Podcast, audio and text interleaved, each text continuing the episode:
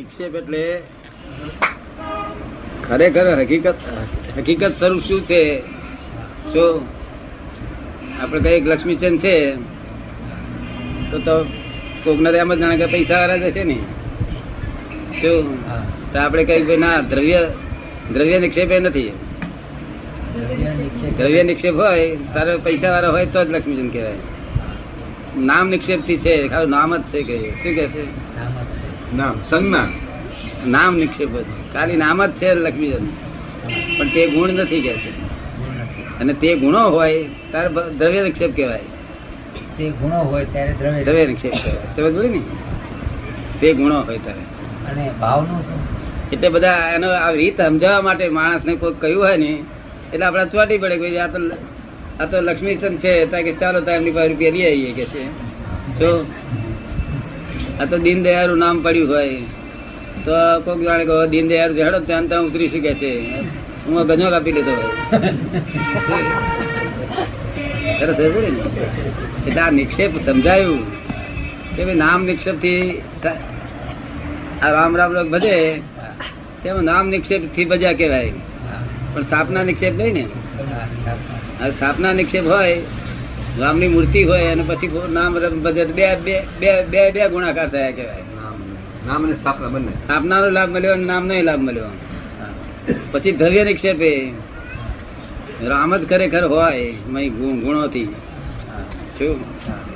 તો એ છે તે ત્રણ લાભ થયા પણ ભાવ નિક્ષેપ હોય કે ના હોય અંદર ગુણો રામ ના હોય ગયા અવતારે ભરેલા અને અત્યાર- અત્યારના ભાવ છે તે રાવણ ના હોય.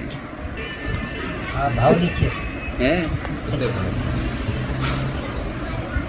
નામ- ભાવ હોય કે ન હોય? ગુણો બધા રામ ના હોય બધા. એ પુરાણ કરેલો માલ એ. અને અત્યારે અત્યારે અત્યારે ભાવ છે તે બધા રાવણ ના હોય. દાદા ગુણો રામના ગુણો હોય ને ભાવ રાવણના હોઈ શકે? હા બધું ગુણ રાવણના રામના અને ભાવ રાવણના. મને. કોઈ કોઈ દાડો કોઈ દાડો લાંચ લેવું એ ગુનો લગાડતો હોય. કોઈ દાડો લીધી ના હોય અડતો ના હોય શું? અને આખી જિંદગી લેવાનો ના હોય પણ પાછા મનમાં છે તો ભાવ વિચાર થાય કે આ બધા લે છે પૈસા વાળા થઈ ગયા હું રહી ગયો કે છે. શું? તમે જોયું? એ ભાવથી, દ્રવ્યથી કરીને છે તે પ્રમાણિક માણસ કહેવાય, દ્રવ્યથી. અને ભાવથી અપ્રમાણિક છે કે છે. ને? એટલે આ તો તીર્થંકરો ને એક એક વાત જો સમજે ને બહુ બહુ ઝીણી વાત કહે છે. તો બધા લોક ઠોકા ઠોક કરે છે. શું થાય છે? ના ચાર નિક્ષેપે. નિક્ષેપ ચા. ચાર આખું જગતનું વર્ણન કરવું હોય તો ચાર નિક્ષેપે વર્ણન કરી શકાય. આગળ જગત ના છે તે ધ્યાન જોવા હોય તો ચાર ધ્યાનમાં આવી જાય. ધર્મ, રૌદ્ર ધ્યાન, આર્થ ધ્યાન, ધર્મ ધ્યાન, શુક્લ ધ્યાન. એમાં આખા જગત ના જીવ માત્ર આવી જાય. ચાર નિક્ષેપમાં બધે જીવ માત્ર આવી જાય. સમજે ને? પછી ચાર ચાર પુણ્યાનુપુણ્ય, પુણ્ય પાપનો બાંધા છે. તેમાં ચાર પુણ્યાનુબંધી પૂર્ણ પાપાનુબંધી પૂર્ણ તો પુણ્યાનુબંધી પાપ અને પાપા અનુબંધિ પાપ. આ ચારમાં બધું આખું જીવન આવી જાય. આ બધું આવું બોધેલું ભગવાન. શોધખોળ ઝીણા પ્રકારની કરેલી લોકો સમજાય નહીં ને એટલે બધું છોકરા ઠોક કર્યા કરે. ચાર નિક્ષેપ નિક્ષેપ સમજી ગયા તમે. અત્યારે તમારા દ્રવ્યથી તમે સાધુ ના કહેવાય શું કહ્યું? અને ભાવથી ભાવથી તમે સાધુ કેવા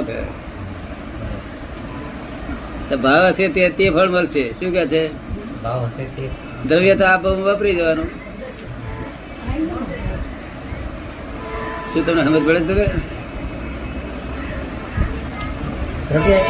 પહેલાનું ભરેલું હોય તે. હમણાં હમણાં જે દ્રવ્ય એટલે પહેલાનું ભરેલું હોય તે. ભરેલો માલ તે. અને હમણાં હમણાં રૂપકમાં આવતું હોય. ભાવ તો નવો ભાવ ઉત્પન્ન થાય હે? ને હમણાં રૂપકમાં હોય. હમણાં રૂપકમાં હોય. રૂપકમાં એ જ હોય દ્રવ્ય. દ્રવ્ય. પેલું રૂપકમાં ના હોય ભાવ. એ રૂપકમાં ના હોય પેલું જાણે પેલો એકુય એક એક કોઈ પૈસો લેવાય નહીં અને લેવું હોય ને આ નક્કી કરી ગયો રાતે. એની બહુ વળતી વળી કરતી હોય ને પૈસા ને લીધે ગરીબ રહ્યા આમ રહ્યા તેમ રહ્યા પછી આ તો નક્કી કરે આજ સવાર લઈ જ દેવા છે.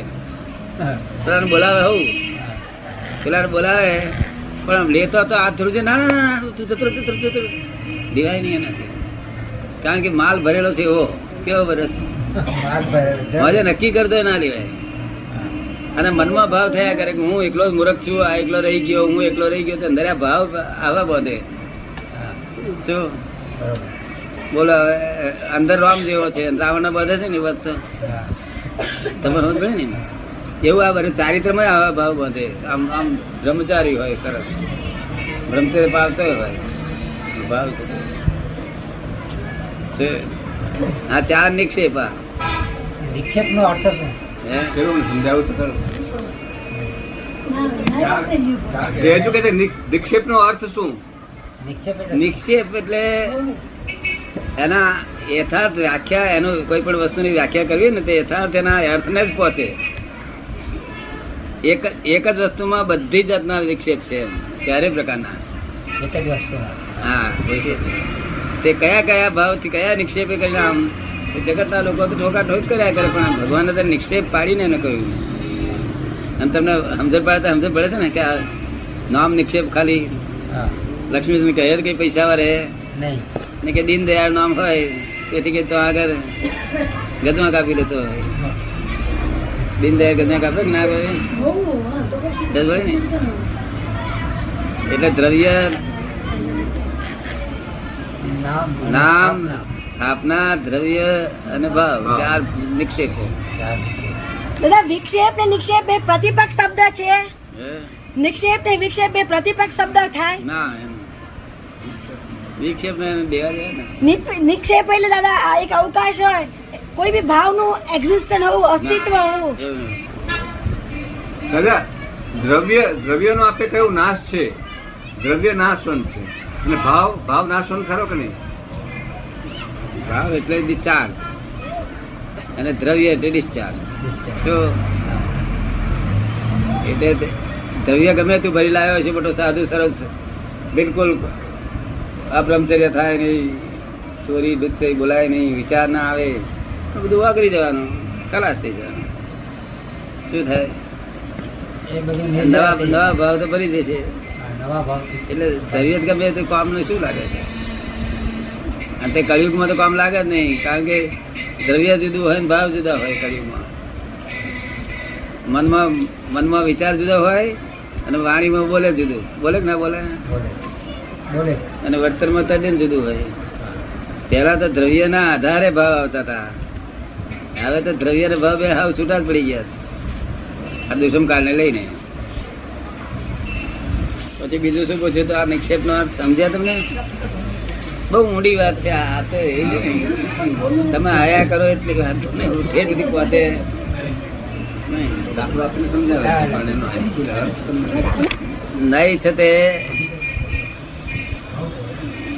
આપણે આ ત્રણસો સાઠ ડિગ્રી છે ને હા. તે બધા નહીં છે. શું છે? ખરી રીતે નહીં બે જ છે ખરી રીતે. એક્ઝેક્ટ જોવા જાય નહીં. જ એક વ્યવહાર અને નિશ્ચય. રિયલ અને રિલેટિવ બે જ નહીં. પણ લોકોને વધુ પૂછપૂછ કરે એટલે ભગવાને પછી સાત નહીં પાડે. સાત સાત પાય સાત અને સાતથી આગળ સાતસો થઈ ગયા. અને સાતસો ની આગળ જેટલા વચન છે ને એટલા બધા નહીં જુદા જુદા છે કે છે. દરેકની વાણી નહીં જુદો જ છે. એટલે આ મૂળ વ્યવહાર નહીં છે અને નિશ્ચય નહીં બે ને સમજવા માટે આ બધું લખ્યું. પ્રમાણ. પ્રમાણ અને નયની વચ્ચે શું ફેર? હે? પ્રમાણ અને નયની વચ્ચે શું ફેર? બહુ ફેર બહુ ફેર. એમાં એમાંય ફેર એ પ્રમાણ એટલે તો કહેશે ભાઈ કયા પ્રમાણથી? અહીંથી આમ ધુમાડો નીકળતો હોય ને હા. અહીંથી ધુમાડો નીકળતો હોય દેખાય. ત્યારે આ બધા કહે છે અગ્નિ છે તમારા આગળ હા. અગ્નિ દેખાતો? નથી. નથી સમજ પડે ને? ત્યાં ધુમાડા ઉપરથી અનુમાન બાંધ્યું.